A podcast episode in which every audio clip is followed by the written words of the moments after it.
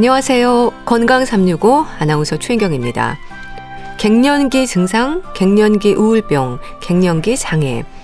갱년기와 관련해서 지적이 되는 부분들이 많습니다.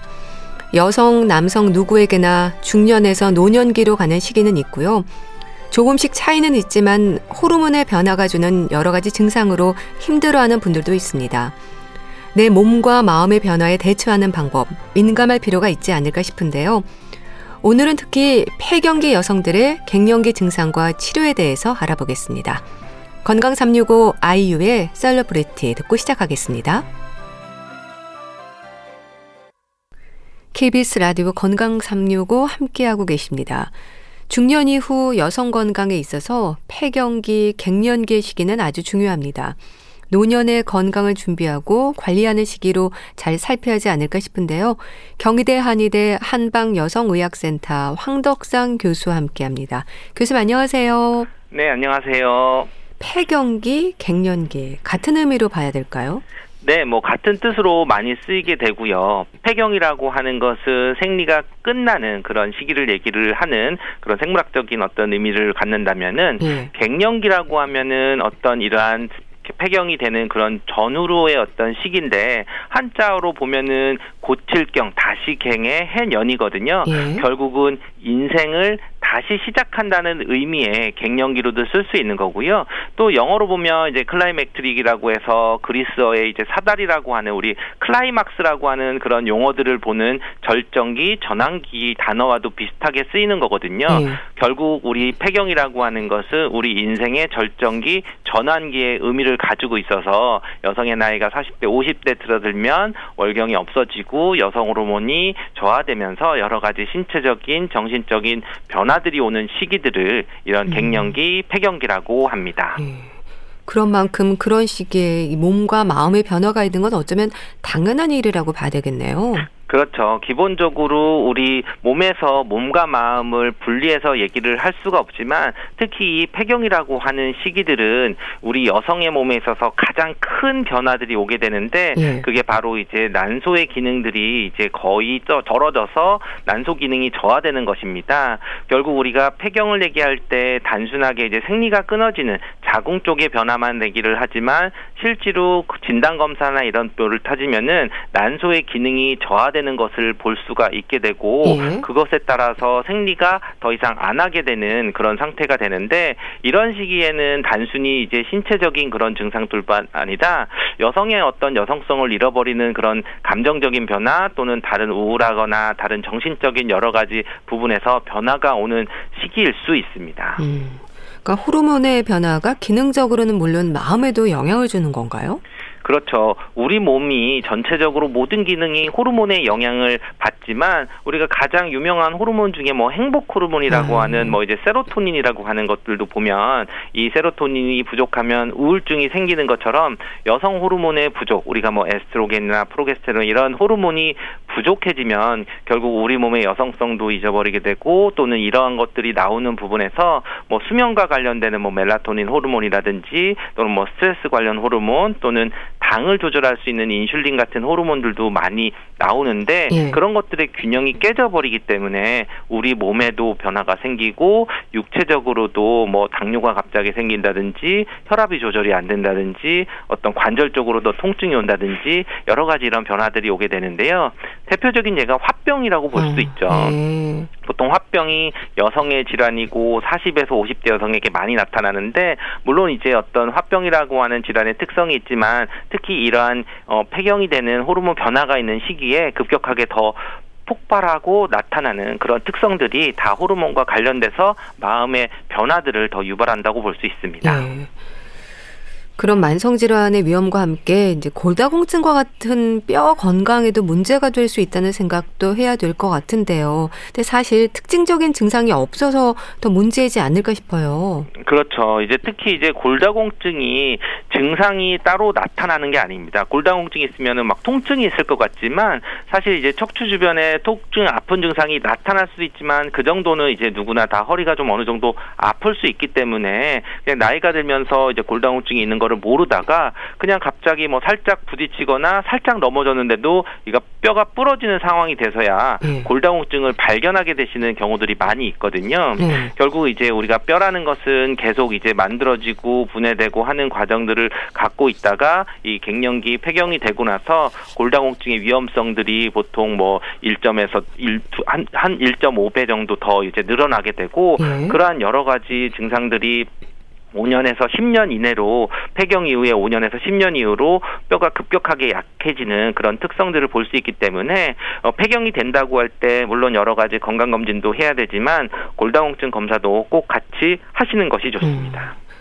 또 갱년기로 표현되는 의미로는 마음 건강이 강조가 되지 않습니까? 그럼 심리적인 변화 역시 호르몬과 연관이 되는 건가요? 그렇죠. 우리가 갱년기와 관련되는 여러 가지 갱년기 증후군의 뭐 안면홍조라든지 다양한 증상들도 있지만 정신적인 면에서 신경과민이라든지 또는 이제 요즘에는 또 갱년기 증상 중에 가장 좀 어려운 것 중에 하나가 이제 불면증이거든요. 아. 뭐 불면증에 수면제를 먹어도 잘 안 되고 또 호르몬제를 같이 먹어도 안 되고 이럴 때는 여러 가지 병을 같이 좀 해야 되는 경우도 있고 또는 남성 갱년기가 와도 뭐 의욕이 상실된다든지 뭐 우울하다든지 또는 무기력하다든지 이런 것들이 남녀 공통적으로 나타날 수 있는 것들이 이런 심리적인 변화가 될 수가 있는 거고요. 예. 그래서 이러한 경우들은 뭐 짧게는 몇 개월이고 길게는 뭐 5에서 10년까지도 지속이 될 수 있기 때문에 이러한 경우들이 심리적인 증상들도 같이 나타나는 경우들도 있습니다. 예. 이런 폐경기에 나타날 수 있는 갱년기 증상들을 잘 이겨내야겠지만요. 또 나이를 인정하고 받아들이는 데서부터 노력이 좀 시작이 되는 게 아닐까 싶기도 합니다. 네, 맞습니다. 이 폐경이라고 하는 것을 어떻게 보면 좀 인식에 대해서 조금 다르게 생각해야 되는 부분도 있는데요. 예. 뭐 갱년기 증후군, 뭐 폐경기 증후군 하니까 어떤 병에 갑자기 어 들은 것처럼 생각하면 너무나 슬플 수가 있거든요. 음. 나는 자연스럽게 아픈 것도 아니고 잘 살아왔는데 어느 시기가 됐더니 갑자기 큰 병이 예. 생긴 것처럼 예. 생각할 수 있는데 이때 생각을 해야 되는 부분은 폐경이라고 하는 것은 절대 병이 아닙니다. 예. 우리가 자연스럽게 노화되는 과정 중의 하나로 여성 호르몬이 줄어들면서 오는 생리적인 변화이지 어떤 내가 뭔가 잘못해서 오는 병적인 변화가 아니라는 점을 좀 생각을 해본다면 예. 우리가 내가 이런 호르몬이 줄어드는 것을 인정을 하고 그런 줄어드는 과정에서 내가 어떤 우리가 사계절을 가면 환절기 때 봄이나 가을 이런 온도 변화 있을 때 여러 가지 질환이 많이 생기는 것처럼 갱년기, 폐경기도 어떻게 보면 인생에 있어서 이런 환절기에 해당하는 부분이기 때문에 이 시기만 잘 지나갈 수 있고 지혜롭게만 지나간다면은 건강해질 수 있는 이런 것을 좀 받아들이는 노력들을 하시고 충분히 검사도 미리 하고 뭐 필요하면 치료를 받고 하는 것이 중요한데 네. 이러한 것을 받아들이는 그런 것들부터 이 폐경기에 대한 인식을 좋게 하고 잘 지나갈 수 있게 하는 방법이 될 수 있습니다. 네. 그럼 갱년기에 나타날 수 있는 증상들, 진료실에서 만나는 환자들은 주로 어떤 부분들을 힘들어하세요? 그렇죠. 이게 어, 시기에 따라서 세대가 변함에 따라서 조금 다를 수 있는데요. 예. 전에는 이제 주로 화병 증상들을 많이 나타나서 음. 억울하다, 화가 난다, 분노가 치민다 또는 이런 쪽으로 얘기를 많이 하셨던 때가 있었고요. 예. 그렇지만 또 이런 부분들은 시대가 변하면서 또 많이 바뀌면서 어, 어떤 때는 이제 안면홍조, 상열감 또는 뭐 땀이 많이 나고 얼굴이 붉어져서 뭐 일상생활하는데 뭐 창피해서 사람들을 못 만나겠다라고 할 정도로 이런 안면홍조적인 증상들이 나타날 수도 있고요. 또 이제 어느 순간부터는 갑자기 뭐 살이 찌고 살이 안 빠지고 복부 쪽으로 살이 찌면서 이제 체중이 느는 게 걱정이 돼서 이렇게 나타나시는데요. 결국 이제 이런 것처럼 갱년기 증상들은 다양하게 증상들이 나타날 수가 있고 보통 혈관 운동성 증상이라 그래서 가장 많이 나타나는 것이 안면 홍조라든지 뭐 땀이 난다든지 또는 이제 가슴이 두근거리면서 또는 근육통이나 관절통이 올 수도 있고 또는 음. 이제 감정적인 변화들이 여러 가지로 다양하게 나타날 수 있습니다. 음. 참 경험하는 증상들이 워낙 다양한데요. 근데 또 갱년기 증상을 전혀 모르고 지나는 분들도 있습니다. 이건 어떤 차이인지도 궁금한데요. 네, 어, 갱년기라고 하는 이제 폐경이라고 하는 증상들을 많이 느끼는 분들은 뭐 한 50% 정도는 느끼고 그 중에 반 정도는 좀 치료가 필요해야 되는 거고 그 중에 반 정도는 또 굉장히 즉각적인 그런 호르몬 요법을 한다든지 치료를 해야 되는 분들이 계시다고 얘기를 하는데요. 결국은 이러한 여성 호르몬이 줄어드는 시기들이 병은 아니기 때문에 그 여성 호르몬이 줄어드는 시기에 내가 그것을 잘 적응을 하고 견딜 수 있는 몸 상태인지 아닌지에 따라서 이런 갱년기 증상들이 많이 나타난다고 볼 수 있습니다. 예. 그래서 뭐 한의학에서도 어떻게 보면 갱년기 증상들을 음호 화동이라 그래서 화기, 음허 화동, 수분이 좀 말아붙고 우리 몸에서 체액이 좀 줄어들기 때문에 그런 걸로 거꾸로 어 이런 갱년기 증상들이 나타난다고 봐서 어떤 몸의 신체적인 건강의 밸런스가 깨졌을 때 이런 갱년기 증상들을 더 심하게 나타나시는 분들이 있습니다. 네.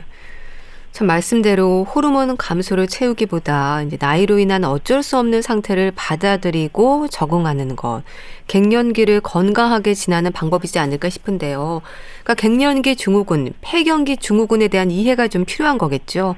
네, 우리가 뭐 갱년기 증은 그러면은 초기에는 주로 이제 안면 홍조나 뭐 피로 우울 또는 근육통도 또 많이 호소를 하시고 또 중기는 뭐 이제 피부 주름이라든지 또는 비뇨생 식기적으로 뭐 질이 건조하다든지 뭐 질염이 생긴다든지 뭐 방광염, 요실검 그런 증상들이 생기고 또 이제 좀 더 어, 진행이 되면은 뭐 고혈압이라든지 골다공증, 고지혈증 증상들 이러한 증상들이 다 나타나는데요. 바로 요 시기 폐경기가 되면은 요러한 증상들이나 질환들의 위험성이 올라간다는 것을 이해를 하고 네. 이때 되면은 이러한 질환들이 나타났을 때에는 어 단순히 그냥 어 지켜보거나 지나가는 것보다는 적극적으로 치료를 하고 검사를 하는 것들이 중요할 수 있습니다. 네. 그리고 또 어 이럴 때 한, 어, 환자분들에게 가장 좀 강조하는 것이 다른 것은 다 치료가 되고 어 진단을 할 수 있는데 근육량이 빠지는 분들은 어떻게 보면 이러한 것들이 좀 치료하는 방법들이 잘 효과가 적을 수 있기 때문에 꼭 노력하셔야 되는 것은 근육을 좀 유지를 할 수 있는 그런 근력 운동들을 또 같이 이 시기에는 굉장히 강조하는 편입니다. 네. 그럼 동의보감 속에도 이런 폐경기 증후군에 대한 내용이 담겨 있을까요?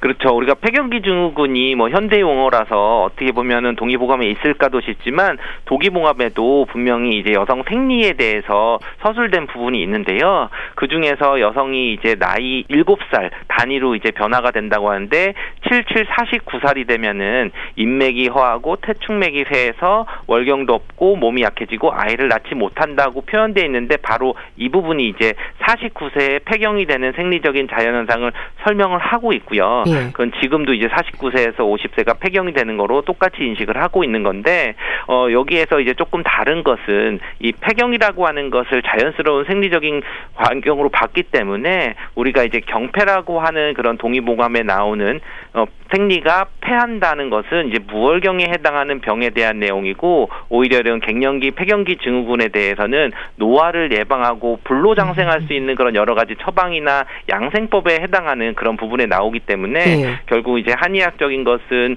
어 생리가 없어진 것을 치료를 하는 것보다는 건강하고 오래 살 수 있는 그런 목적으로 치료를 하는 부분이 좀 더 포인트가 맞다고 볼 수 있습니다. 네. 그러니까 폐경기 증후군의 치료는 말하자면 항노화 치료인 거죠. 그렇죠. 물론 항노화가 호르몬적인 부분이 아니라 우리 한의학의 장점 중에 하나는 우리 몸에 뭔가 부족해진 것을 채우는 그런 보법이 있는 거거든요. 네. 결국 이제 어, 폐경기 증후군의 여러 가지 증상들을 보면은 뭔가 열도 있고 또는 뭐 건조해지고 하는 걸 보면은 음기가 부족하고 허열이 좀 뜨는 그런 것들이 나타나거나 이런 것들을 보충시켜주는 그런 허증을 좀 채워주는 수분을 채워주는 그런 개념들을 보게 되는 거죠. 그래서 우리가 만성 질환이나 또는 뭐 감기가 뭐 재발을 한다든지 어떻게 보면 치료를 했는데 또 다시 좀 지속적으로 나타나거나 뭐 코로나를 완쾌됐는데 뭐 후유증이 있거나 이런 것들이 보면은 음. 우리 몸에 기혈이나 수분이 부족한 상태가 되는 경우들이 많은데 결국 우리 갱년기 폐경도 자연스러운 늙어가는 과정 속에서 노화가 되는 과정 속에서 수분이 마르고 피가 부족해지는 그런 것들 때문에 여러 가지 이런 증상들이 나타나는 것을 보고 음. 그런 부분들에서 소통을 시키거나 보충을 시키거나 이런 균형들 것들을 회복을 하는 것이 이 우리 몸의 인체적인 물과 불의 균형 상태를 바로잡는 것이 이런 갱년기 치료 방법으로 볼 수 있습니다. 네. 참 고령 사회를 사는 지금 100세 시대이지 않습니까? 건강하게 오래 살기 위한 노력, 중년 이후 여성 건강에서 살펴야 하는 부분들에 있어서 가족들의 배려도 필요하지 않을까 싶은데 어떨까요?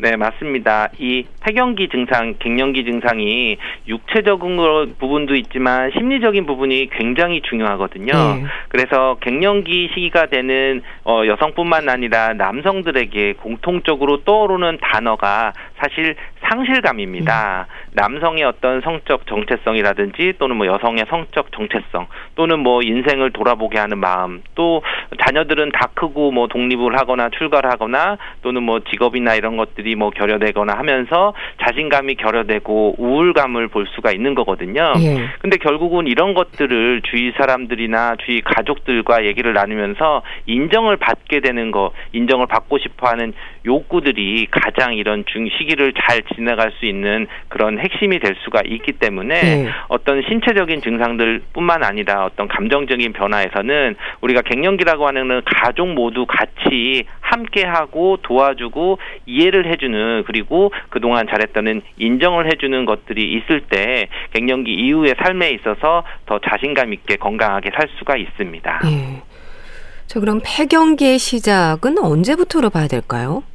어, 갱년기 어떤 폐경이라고 하는 것은 이제 그런 여성 출혈적인 부분에 있어서 보통 이제 40에서 50세가 되면 생리가 어, 끊어질 수 있는데 어, 이럴 때 좀 오해를 하시는 게 어, 나는 생리를 계속하는데 폐경이 아닐 거야라고도 아, 얘기를 하시는데 네. 우리가 이런 여성 호르몬이 우리가 다시 얘기하면 초경 같은 경우에도 초경을 했지만 바로 따박따박 한 달에 한 번씩 생리를 하지 않고 어느 정도 이제 중고등학생들을 지나가면서 몇 년 동안 이 여성 호르몬 체계가 완성이 되는 거거든요. 그러면 마찬가지로 폐경이 될 때도 이 여성 호르몬이 뭔가 줄어들면서 왔다 갔다 이제 변화되는 거기 때문에 네. 뭐 40대 초반부터 빠른 분들은 40대 초반부터 이제 갱년기 증상이 오고 뭐 생리가 갑자기 불순해진다든지 이렇게 올 수가 있고요. 그리고 또 이제 오히려 또 폐경은 되고 어, 난소의 기능들은 저하가 돼서 배란은 안 되는 그런 폐경 상태가 됐는데 또 50이 넘어서 뭐 55세나 6세까지도 계속 월경을 지속되는 경우들이 있는데 음. 어 나는 그러니까 생리를 하니까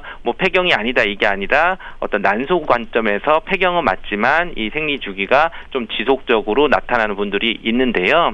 이런 것을 이해를 하시고 근데 특히 여기서 주의해야 될 거는 폐경이라는 게 진단이 받았는데 갑자기 출혈이 많이 나오는 음. 그런 분들이 있습니다. 예. 이럴 때는 혹시라도 이제 폐경 이후에 자궁이나 난소에 암인 경우가 있을 수 있기 때문에 이럴 때는 꼭 진단을 받고 어떤 다른 병적인 그런 병변 때문에 생기는 출혈은 아닐지 그냥 단순히 폐경이니까 괜찮아라고 하지 마시는 것이 굉장히 중요합니다. 예. 일단은 폐경 전부터 여성이 느끼는 몸의 변화가 조금씩은 있는 거네요. 그렇죠. 우리가 뭐 폐경기 증후군, 갱년기 증후군 해서 그런 증상들은 다 다른데 뭐 피로감을 더 느낀다든지 갑자기 이제 체중이 뭐 계속 뭐 늘어서 오히려 예전에는 조금만 다이어트를 하거나 뭐 며칠만 굶어도 오히려 뭐 살이 빠졌는데 어느 순간부터 살도 잘 안 빠지고 네. 특히 이때 특징적으로는 이제 복부 비만, 이제 배 쪽으로 좀 비만이 많이 생기면서 여러 가지 네. 증상들이 나타날 수도 있고 또 이제 오해를 하시는 것 중에 하나는 어 나는 혈압이 정상이었고 저혈압이었는데 갑자기 어느 순간 혈압 쟀더니 혈압이 자꾸 올라가는 고혈압으로 나타나는 음. 그런 증상들이 있을 때 음. 이런 것이 이제 갱년기 증상과 관련돼서 이제 혈압이 잘 조절이 안 되는 고혈압으로 생길 수가 있기 때문에 정기적인 그런 혈압 검사를 하거나 건강 검진을 하시는 것이 굉장히 중요할 수 있습니다. 네. 근데 또 그렇게 증상도 너무 다양해서 오히려 다른 질환의 신호임에도 갱년기 증상으로 짐작해버리는 경우도 많지 않을까요? 그렇죠. 이제 대표적인 게 안면 홍조가 나타나서 얼굴이 발갛게 이제 달아오르고 그러면서 이제 땀도 많이 나면서 이제 두통이 심하게 오시는 분들이 있는데요. 네. 이런 분들이 오히려 저희도 진료실에서 만났을 때 혈압을 재면은 굉장히 고혈압으로 나타나시는 분들이 있는데 본인이 이제 젊을 때에는 저혈압이고 젊 저혈압일 때에도 뭐 두통은 뭐 긴장성으로 해서 편두통이 있었던 것을 생각을 해서 오히려 이제 고혈압인 상태를 인식을 못해서 그냥 갱년기 치료를 받으러 오시는 분들이 있습니다. 네. 이럴 때는 혈압을 측정을 하고 만약에 문 문제가 있거나 하면은 다시 이제 검사를 하거나 혈압 치료를 권해드리면은 오히려 혈압약을 복용하면서 혈압이 잘 조절이 되면 그런 갱년기 증상으로 알았던 그런 뭐 두통이라든지 뭐 안면홍조나 이런 것들이 완화되는 그런 분들도 있을 수 있고요. 네. 또는 이제 얼굴 자체 뭐 이제 피부염이라고 해서 뭐뭐 뭐 주사비나 주사처럼 어떤 혈관 장애가 있거나 혈관염이 있거나 하는 그런 장상들을 또 안면홍조나 갱년기들 때문에 이게 나타날 수도 있는 거라서 그런 것들도 이제 구별해서 치료를 받으셔야 될 수 있습니다. 네. 근데 이렇게 신체적으로 느껴지는 증상들이 이렇게 광범위하게 다양한 것도 호르몬 변화에 따른 차이인 건가요? 기본적으로 이제 여성 호르몬이 작용하는 것이 단순히 여성 호르몬의 뭐 자궁이나 난소에만 작용하는 게 아니라 그 우리 시상하부 내하수체에는 다 비슷하게 이런 자극하는 호르몬, 스트레스 호르몬 또는 전신적인 근육 통증을 어, 조관하는 호르몬들, 긴장 호르몬들 여러 가지들이 다 있기 때문에 한쪽에서 많이 분비를 하고 많이 쓰면은 다른 쪽이 좀 깨질 수가 있어서 균형들이 네. 항상 깨질 수가 있어서 전신적인 증상들을 많이 유발할 수가 있습니다. 네. 근데 또 평생을 생리가 불규칙했던 여성들에게는 갱년기 증상도 수월하다는 말도 하고요. 오히려 매달 빠짐없이 규칙적으로 주기에 따라 생리를 이어간 분들이 오히려 갱년기에 고생한다는 말을 합니다. 어떨까요? 많은 얘기인가요? 어, 네, 물론 이제 그런 우리가 폐경이 좀 빨리 오는 경우들의 위험 인자들 중에서 미경산부 이제 출산을 경험이 없으면은 폐경이 빨리 온다는 얘기들도 있습니다. 네. 결국 우리가 이제 폐경이라고 하는 것은 이제 난소 기준으로 좀 생각을 해볼 필요가 있는데 우리가 뭐 임신을 경험을 하고 이제 생활을 하면서 또는 이제 출산 경험이 많으면은 그 임신 출산 과정에서 난소는 오히려 이제 휴식을 취할 수 있는 거거든요. 네. 물론 이제 우리가 태어날 때 내가 만들어지는 난소 속에 있는 그 난자 기능들은 정해져 있는 거고 배, 배란할 수 있는 것들은 개수가 정해져 있는 거기 때문에 한의학에서는 그걸 이제 선천직이라고 해서 내가 만들어질 때 태어나는 그 위에서부터 받은 건강한 체력이라고도 볼 수 있고 네. 또 후천적으로 뭐 배란을 많이 했느냐 규칙적으로 했느냐 이런 것들 또는 임신을 하면서 휴식을 취했느냐 이런 면으로도 생각할 수 있는데 사람마다 좀 다른 거고요. 그렇지만 이제 그런 부분보다도 일상적인 내가 먹고 자고 또는 뭐 운동을 하거나 뭐 다이어트를 심하게 한다든지 또는 스트레스를 많았다든지 이런 것들에 의해서도 여러 가지 이런 호르몬들 변화들을 볼 수가 있기 때문에 이것은 단순히 뭐 한 가지로만 설명할 수는 없습니다. 예. 참 갱년기 증상을 너무 심하게 오래 앓는 분들도 많은데요. 그럼 한의학에서의 치료라고 한다면 침 치료가 우선 진행이 됩니까? 갱년기에서는 뭐 한약도 쓰고 약도 쓰고 여러 가지를 쓰는데 특히 이제 안면홍주의 침철가 굉장히 효과적이고 안전하다는 방법들은 굉장히 여러 가지 뭐 해외 저널에도 많이 실리고 근거가 많이 있습니다. 음. 그리고 이제 갱년기에 또 많이 나타나는 뭐 오십견이 있는 것처럼 관절통이나 근육통들도 전침 치료를 병행하거나 또는 이제 뭐 약침 치료라고 해서 뭐 자하거나 뭐 황현해독탕 약침들을 해서 했을 때도 안면홍주를 개선시키는 다양한 침치료 방법들이 있습니다. 네. 처방되는 한약은 어떤 약재들이 들어가나요? 네, 한약들은 이 갱년기라고 하는 것이 단순히 호르몬적인 관점으로 본 게 아니라 증상에 따라서 변증을 통해서 보는데 크게 생각하면 위로 열이 오르는 열이 심한 상열감이 심한 안면홍조가 심하면은 급하게는 열을 꺼주는 청열시켜주는 뭐 예를 들면 황금이나 시오 같은 그런 약재들이 들어갈 수 있고요. 네. 우리 몸에서 이제 수분이 너무 부족해서 음어 증상이 심해서 나타날 때는 채수 수분을 보충해 줘야 되기 때문에 숙주향이나 맹문동이나 이러한 처방이 약재가 들어가는 처방이 쓸 수 있고 예. 또 갱년기가 돼서 너무 진이 빠지고 기운이 빠진다고 하시는 분들도 많이 있거든요. 그럴 때는 오히려 인삼이나 황기 같은 보기시켜주는 약이 들어가기도 하고 또는 골다공증이 심하거나 체력이 떨어지거나 골 관절들이 좀 약하면은 녹용이나 녹각 같은 그런 한약재들 보하는 약재들이 들어가기도 합니다. 네. 일상에서는 어떨까요? 체중 조절도 필요할 텐데요. 이제 갱년기 증상을 좀 완화하는 데 도움이 되는 차나 음식, 운동법도 있지 않을까요? 그렇죠. 이제 갱년기에 있어서 어떤 치료는 치료지만 일상적인 생활에서 가장 강조하는 것이 제가 이제 운동이고 근육량을 잘 유지를 하는 것이 굉장히 중요하다고 얘기를 하는데요. 네. 그러면은 그렇다고 해서 우리 근육을 운동을 안 하다가 갑자기 근육을 늘리기 위해서 근력 운동만 하는 것이 중요한 건 아니고 제가 보기엔 이제 꾸준하게 운동을 이제 시작을 해야 되는 겁니다. 결국 이제 모든 운동, 뭐 유산소 운동은 유산소 운동 또는 이제 근력 운동은 근력 운동 모든 운동들이 다 사실은 다 근력들을 유지하는 그런 방법이 될 수 있기 때문에 네. 어, 매일매일 꾸준히 내가 통증이 없는 정도 뭐 관절염이 있으면은 뭐 뛰지 못하면은 자전거를 탄다든지 또는 수영을 한다든지 이런 운동들을 통해서 하실 수가 있고요. 그리고 이제 음식에 있어서는 어떻게 보면 너무 이제 뭐 여성 호르몬적인 관념보다는 근육량을 늘릴 수 있는 단백질도 좀 먹고 여러 가지 균형 잡힌 그런 식사를 하는 것이 오히려 갱년기를 어, 잘 지낼 수 있는 그런 방법이 될 수 있습니다. 네, 말씀 잘 들었습니다. 경희대 한의대 한방 여성의학센터 황덕상 교수와 함께 했는데요. 감사합니다. 감사합니다. KBS 라디오 건강 365 함께 하고 계신데요. 베베 와이넌스의 Love Thing 듣고 다시 오겠습니다.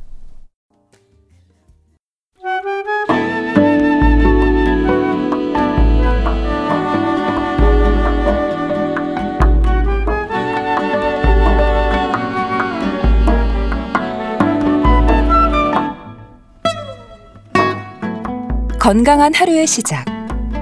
KBS 라디오 건강 365. 최윤경 아나운서의 진행입니다.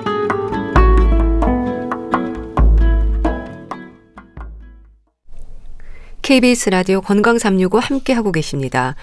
북컬럼니스트 홍순철 씨가 소개해 주시는 건강 책 정보 오늘도 잘해 주셨습니다. 안녕하세요. 네, 안녕하세요. 오늘 소개해 주실 책은 제목이 하버드식 호흡의 기술이네요. 하버드식 호흡이 뭘까요? 좀 억지스럽긴 하죠. 네. 저도 제목을 보고 약간 불편했습니다. 네. 우리나라에 하버드 마케팅이라고 음. 하는 게 있어요. 네. 뭐든지 하버드만 갖다 붙이면 아. 잘 팔리는 그런 현상이 있어서 책의 제목이 이렇게 정해지지 않았나 싶은데요. 예. 하버드식 호흡의 기술. 호흡의 기술인데 이 책을 쓴 저자분께서 하버드에서 학생들을 가르친 적이 있습니다. 어. 그래서 하버드식 호흡의 기술이란 제목이 붙었는데요. 예. 우리가 스트레스에 휘달리거나 음, 뭔가 좀 답답하고 막 그럴 때 호흡의 중요성 강조하잖아요. 네. 호흡을 천천히 해보세요. 크게 호흡하세요. 이런 이야기 합니다. 사실 우리가 스트레스에 시달리고 있을 때 어, 여러 가지 이유들이 있지만 뭐 기분이 들쭉날쭉 한다던가 아니면 건강에 문제가 있는 건 아닌지 파악하기 어려운 상태들이 있습니다. 예. 그런데 어쨌든 우리가 컨디션이 나쁘거나 좀 스트레스가 있다면 이걸 해소를 해야 되는데 책에서 이 스트레스 해소에 가장 효과적인 게 바로 호흡이다라고 이야기하고 있는 겁니다. 예.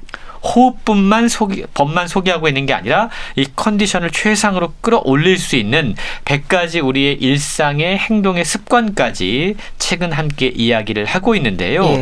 모두 정말 우리 일상생활에서 바로 실천할 수 있는 그리고 꾸준히 하기 쉬운 방법들이 소개가 되고 있습니다. 앉아서 혹은 어디 길을 가다가 비용이나 시간이나 큰 각오 없이도 할 수 있는 방법들이 소개가 되고 있는데 저자는 이렇게 이야기를 해요. 스트레스를 해소하기 위한 행동을 시도하기가 어렵거나 이게 망설여지면 오히려 이게 스트레스가 된다. 음. 그래서 아주 간단하고 단순하지만 사람들의 생리적인 어떤 메커니즘에 맞춘 스트레스 관리법 그리고 호흡법이 필요하다라고 이야기하면서 책을 통해 그 방법을 자신이 소개하겠다라고 자신 있게 이야기하고 있는 겁니다. 예. 이게 스트레스와 관련해서 하버드 연구진이 발표한 내용인 건가요? 그렇습니다. 저자가 하버드 대학에서 강의를 하고 또 연구진과 함께 어, 고안을 해서 소개한 방법인데요. 예. 스트레스와 호흡 간의 관계 같은 것들 그리고 음. 저자가 약 5만 명의 임상 실험을 통해서 밝혀진 호흡의 이로운 점들이 책을 통해 이야기가 되고 있는 겁니다. 예. 저자는 의식적인 호흡과 행동 변화를 통해서 습관을 바꿀 수 있고 습관을 바꾸면 몸이 달라지고 몸이 달라지면 마음 상태도 변한다라고 이야기를 하고 있는데요.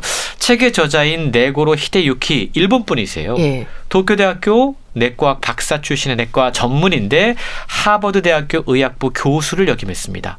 그때 함께 연구한 내용들 그걸 지금 일본에서 실행을 하고 있고 그 내용을 책을 통해 이야기를 하고 있는 건데 예. 저자는 내과학, 신장병학, 안티에이징 의학, 수면 의학에서 최첨단 임상 연구를 진두지휘하면서 국제적으로 활약 중입니다. 음. 우리나라에 소개된 책도 이 책 외에도 한 대여섯 권이 이미 출간이 돼 있는데요. 예. 저자는 이번 책을 통해서 특별히 호흡을 강조하고 있어요. 음. 숨만 잘 쉬어도 아프지 않은 몸을 얻을 수 있다라고 하면서 호흡법을 통해서 자율신경을 조절하고 스트레스 없이 건강한 몸과 마음을 유지할 수 있는 방법을 알려주고 있습니다. 예. 그 원리를 의학적으로 설명을 하자면 우리가 스트레스에 직면하면 시상하부가 일종의 명령을 내리죠. 예. 그래서 자율신경계의 교감신경이 활성화됩니다. 그리고 내 분비계, 내 분비계에서는 이 스트레스 호르몬이라고 하는 코르티솔이 분비가 되면서 몸이 자연스럽게 반응하게 돼요.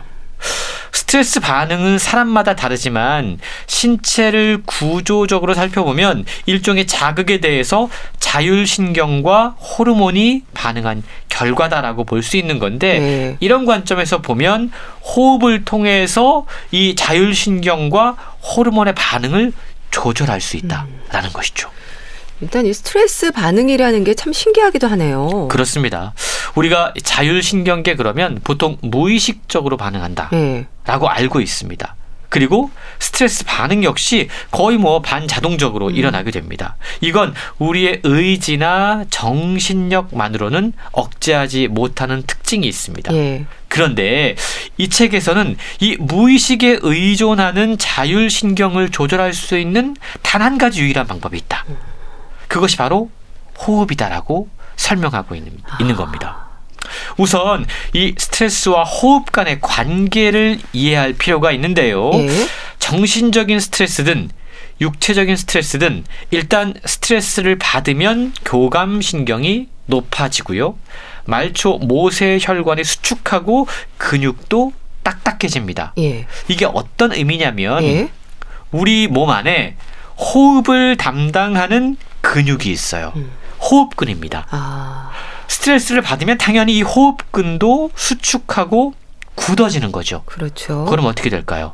호흡이 가빠집니다. 아, 숨 쉬는 것이 어려워집니다. 그렇겠네요. 그래서 책이 제시하는 방법은 호흡근, 더 구체적으로 견갑골과 횡격막을 이루고 있는 이 근육을 풀어줘야 된다. 그리고 잘못된 호흡을 바로잡아서 건강한 몸과 마음을 만들 수 있다. 이것이 바로 호흡의 기술이다라고 설명을 하고 있는데요. 예. 우리 심장은 자체 근육이 있습니다. 그래서 피를 내뿜기도 하고 들여오기도 합니다. 근데 호흡을 담당하는 폐는 근육이 없어요. 예. 결국 호흡근, 이 횡격막이 제 역할을 해야 된다는 거죠. 예. 그런데 저자가 지적하는 왜 지금 호흡에 문제가 생겼는가? 많은 현대인들이 생활 습 관의 변화 때문에 횡격막을 제대로 쓰지 못하는 분들이 많다고 음. 그럽니다. 그리고 횡격막이 제 기능을 발휘하지 못하는 사람들도 예. 제법 최근 많이 늘었다고 그래요. 이걸 우리가 어떻게 어, 분석해 볼 수 있냐면 예. 숨을 쉴 때 가만 보면 어깨를 들썩이는 사람들이 있습니다. 호흡이 힘들어서 그러는 거거든요. 아. 이게 바로 횡격막을 제대로 사용하지 못하는 사람들이다. 예. 그래서 앉아서 이야기를 할 때나 호흡을 할 때 어깨를 들썩거리는 사람들을 보면 호흡이 제대로 안 되는 사람들이에요. 이런 분들에게 호흡에 문제가 있는 거기 때문에 이런 분들은 횡격막을 통해서 호흡근을 좀 풀어주고 예. 제대로 호흡할 수 있는 방법을 음. 알려줘야 된다라고 책은 이야기하고 있는데요. 우리가 호흡은 저자는 크게 두 가지로 구분하고 있습니다. 예. 흉식 호흡과 복식 호흡이에요. 흉식 호흡은요, 낮에 활동할 때 필요한 일반적인 호흡입니다. 음. 우리가 낮에 활동하면서 막 무의식적으로 호흡을 하는데 보통 이럴 때 우리는 흉식 호흡을 한다고 그래요. 그리고 복식 호흡 얘기 들어보셨잖아요. 예. 배를 이용하는 호흡이라고 이야기하는데 이 복식 호흡이 휴식과 재생을 돕는 아주 중요한 호흡이고요. 예. 복식 호흡을 할 때 필요한 게 바로 횡격막, 아. 호흡근을 제대로 활용할 줄 아는 호흡인데 이게 지금 안 되고 있기 때문에 스트레스가 풀리지 않고 있고 우리가 만성 피로 증후군에 시달리고 있다 라고 지적하고 있는 겁니다. 예. 그러니까 모든 운동의 기본도 그렇고 일상에서도 복식 호흡이 중요한 이유를 알 것 같은데요. 그러면 내가 흉식 호흡으로 가슴으로 호흡하는지 복식 호흡을 하는지는 구체적으로 어떻게 확인할 수 있을까요? 예, 책에 보면 아주 간단한 확인 방법 테스트가 있습니다. 예. 이 횡격막이 호흡근이 잘 작동하는지를 간단한 방법으로 확인할 수가 있는데요. 한번 들으면서 한번 해보시죠. 네. 늑골 아래, 갈비뼈 아래에 이 양손 엄지를 제외한 네 손가락을 꾹 힘을 줘서 붙입니다. 예. 그리고 코로 숨을 내쉬어 보세요. 배에 공기를 넣는 이미지를 떠올리면서 코로 천천히 숨을 마셔 보십시오. 예. 그리고 반대로 코로 천천히 숨을 한번 내쉬어 보십시오. 예. 이런 어, 어떤 호흡을 할 때 지금 이 손을 손을 이렇게 힘을 주고 횡, 그 밑에 두셨잖아요. 예. 손이 밀려나가고 아... 들어오고 음. 그러니까 어, 손이 숨을 마실 때 밀려나가고 예? 내쉴 때 안으로 들어오면 횡격막이 제대로 기능을 하는 겁니다. 아... 근데 이렇게 호흡을 하는데 가만히 있어요. 손이 안 움직여요. 네. 그러면 지금 내가 호흡근을 활용하지 아, 못하는 호흡을 하고 있는 그렇군요. 겁니다. 흉식 호흡을 하고 있는 겁니다. 예. 그래서 이런 방식으로 어, 횡격막의 기능을 일단 이해를 해야 되고요. 일단 횡격막의 호흡근의 기능을 확인하고 난 뒤에는 책에 소개된 호흡법의 도움을 받으면서 여러 가지 상황에 대처하는 호흡법을 통해서 우리의 건강을 챙길 수 있다라는 거죠. 예. 그러니까 이 책에서 이야기하는 호흡법은 모두 횡격막을 사용할 수 있는 호흡법입니다. 이런 식으로 해야 된다는 건데요. 책에 보면 언제 어디서나 할 수 있는 기본 호흡법 그리고 교감 신경의 폭주를 막아주는 448 호흡법, 예. 긴급한 상황에 효과적인 555 호흡법, 음. 단점 많은 구강 호흡을 바꿔주는 한쪽 코 호흡법, 예. 또 기분을 활기차게 해주는 11 호흡법, detox에 효과적인 림프 호흡법, 숙면에 빠지는 10, 20 호흡법 예. 그리고 의료 현장에서 자주 활용되는 마음 챙김 호흡법 다양한 호흡법들이 소개가 되고 있습니다. 예. 다양한 호흡법들을 말씀 주셨는데 그렇다면 책에 소개된 호흡의 기술들을 좀 자세히 알려주세요. 예, 일단 좀 긴급한 상황에서 예. 쓸수 있는 효과적인 555 호흡법이라는 게 있습니다. 이건 뭐냐 하면 예. 단순해요. 5초간 숨을 들이마시고 5초간 숨을 멈추고 5초간 숨을 내쉬는 행위입니다. 아. 이게 중요한 이유는 우리가 스트레스를 받으면 뇌 시상하부가 반응하고 불안과 공포를 일으키는 교감 신경이 빠르게 활성화됩니다. 예. 이건 제가 여러 번 지금 반복해서 말씀을 드리고 있어요. 네. 이때 숨을 5초간 들이마시고 음. 5초간 숨을 멈추고 5초간 숨을 내쉬는 호흡법을 통해서 부교감 신경을 깨울 수가 있습니다. 예. 교감 신경과 반대되는 개념이라고 보시면 되는데 교감 신경이 활성화되면 이때 부교감 신경을 깨워서 그걸 누그러뜨릴 수 있다라는 겁니다. 어. 긴장과 분노를 유발하는 호르몬을 재빨리 가라앉힐 수 있다라는 거죠. 예. 여기에서 555 호흡법에서 가장 중요한 게 예. 멈추는 거예요. 아. 마시고 멈추고 5초 동안 5초 동안 내쉬는 겁니다. 그래서 과호흡을 방지를 해야 된다는 거죠. 예. 들이쉬고 내쉬고 이렇게 하면 이건 오히려 아, 호흡이 가빠질 그렇겠네요. 수 있거든요. 호흡을 할 때 또 한 가지 중요한 것은 내가 지금 호흡하고 있다라는 걸 의식하는 것이라고 그래요. 예를 들어서 자신의 부, 자신이 어떤 분노에 휩싸인 듯하면 막 불끈하고 욱하기 전에 네. 일단 5부터 음. 카운트다운을 하면서 호흡을 하는 거죠. 5, 예. 4, 3, 2, 내쉬는 겁니다. 음. 그것만으로도 뭔가 분노 감정을 조절하는데 상당히 도움이 된다고 그래요. 예. 이게 스트레스 호르몬인 코티솔 분비를 억제하는 가장 현실적인 방법이라고 그럽니다. 분노의 감정은요, 신기하게도 내가 지금 화났어, 분노하고 있어, 이걸 인식하고 이 감정을 호흡을 통해 내뱉는 순간부터 어느 정도 가라앉을 수 있다고 그럽니다. 분노가 가라앉지 않아요. 그럴 네. 때도 호흡을 했는데도 네. 그럴 때 또 한 가지 좋은 방법이 있습니다. 그 장소를 벗어나는 겁니다. 아, 예. 이것 역시 상당히 도움이 된다고 그러는데요. 장소를 이동한 후에 마음을 진정시키는 호흡법을 다시 한번 해보면 분노의 힘은 꽤 수그러들 수 있다고 그럽니다. 예. 우리가 호흡으로 가다듬는다는 말도 하잖아요. 그러니까 긴장되는 상황이나 중요한 일정을 앞두고 있을 때도 이런 호흡법의 도움을 받으면 좋을 것 같네요. 그렇습니다. 어떤 면접이나 인터뷰를 앞두고 있을 때 혹은 분노 감정이 생길 때 책에 소개된 호흡법들을 통해서 순간적이고 즉각적인 효과들을 우리는 찾아볼 수 있다는 건데요. 요즘 수면 장애 때문에 많은 분들이 참 고민하고 있습니다. 예. 근데 책에 보면 잠이 잘 오지 않을 때도 이 호흡을 통해서 어느 정도 효과를 볼 수 있다. 라고 소개가 되고 있는데요. 잠이 잘 오지 않는 이유 역시 우리의 교감신경이 깨어있기 때문이에요. 예. 그렇기 때문에 교감신경을 활성화시키지 않고 이걸 좀 끌 수 있어야 되는 거죠. 음. 그리고 또 한 가지 우리가 잠을 빨리 못 드는 이유는 어느 순간부터 아, 빨리 자야 되는데. 어, 맞아요. 빨리 자야 되는데. 어, 왜 이렇게 네. 잠이 안 오지? 이런 생각하면서 우리의 정신이 맑아져요. 아. 그러니까 이럴 때 생각을 비우려고 노력하면서 4, 7, 8 호흡법을 하면 도움이 된다. 라고 소개가 되고 있는데 예? 사실 저는 책을 읽으면서 이걸 의식하다가 오히려 잠이 깨겠다라는 생각이 들기도 했거든요. 예. 그런데 이 방법에서 중요한 게 있더라고요. 일단 4, 7, 8 호흡법을 설명을 드리면 예. 혀를 윗니의 뒤쪽에 붙인 채 배를 부풀리면서 4초간 숨을 들이마십니다. 예. 여기서 중요한 것 7초간 숨을 참아요. 그리고 8초간 내쉽니다. 예. 혀의 위치는 윗니 뒤쪽에 그대로 붙인 채 배를 집어 넣으면서 숨을 내뱉는 이완 운동을 하고 있는 거죠. 이게 2015년에 미국 애리조나 대학교 앤드류 웨일 박사에 의해서 고안된 호흡법인데요. 예. 여기서 중요한 것, 숨을 참는 것, 그리고 들이마시는 시간보다 내쉬는 시간이 두 배라는 거예요. 아. 4, 7, 8. 들이마시는 아, 시간은 음. 4초, 예? 내쉬는 시간이 8초. 바로 제가 아까 아 이걸 내가 의식하다가 잠이 더 깨지라는 생각을 했는데 예. 너무 지나치게 시간에 의식하지 마시고요. 음, 예. 아 내가 평소보다 더 길게 호흡을 내뱉는다. 라는 생각만으로도 실제로 이 효과를 볼 수가 있습니다.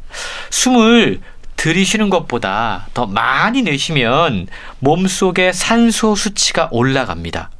이산화탄소 수치가 감소해요. 예. 이렇게 되면 체내 산소량이 많아지면서 부교감 신경이 활성화된다고 그럽니다.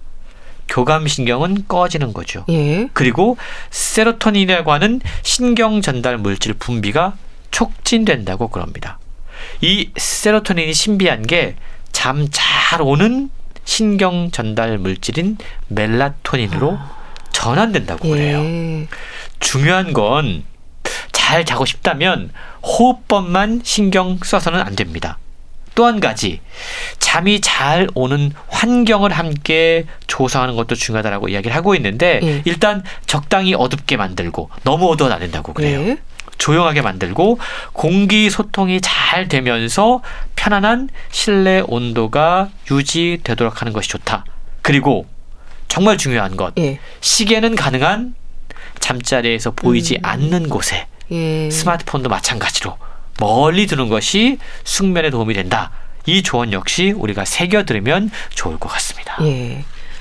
호흡이 참 여러 가지 일을 하고 그만큼 중요하다는 생각을 새삼 하게 되는데요. 그러니까 호흡법과 호르몬도 연결이 되네요. 그렇습니다. 호흡법을 통해서 부교감 신경을 깨우기도 하고 호르몬 분비에 도움을 줄 수 있다라는 건데요. 저자는 우리가 힘들 때 어려울 때 건강상의 문제가 생겼을 때 기분 전환의 일종의 스위치가 될 만한 행동을 해야 되는데 예. 그게 바로 호흡이다. 의식적인 호흡만으로도 또는 어떠한 특 정한 행동의 변화만으로도 아주 중요한 스위치가 될 수 있다라고 이야기를 하고 있습니다. 살다 보면 특히 최근처럼 여러 가지 불확실성 때문에 많은 스트레스를 받을 때 자기 자신도 모르게 감정에 휩쓸려 다니는 분들이 상당히 많이 있습니다. 네. 이런 분들에게 도움이 될 만한 일종의 스위치도 함께 소개를 하고 있는데요. 입꼬리를 올리는 표정을 한번 지어 보십시오. 라고 추천하고 있습니다.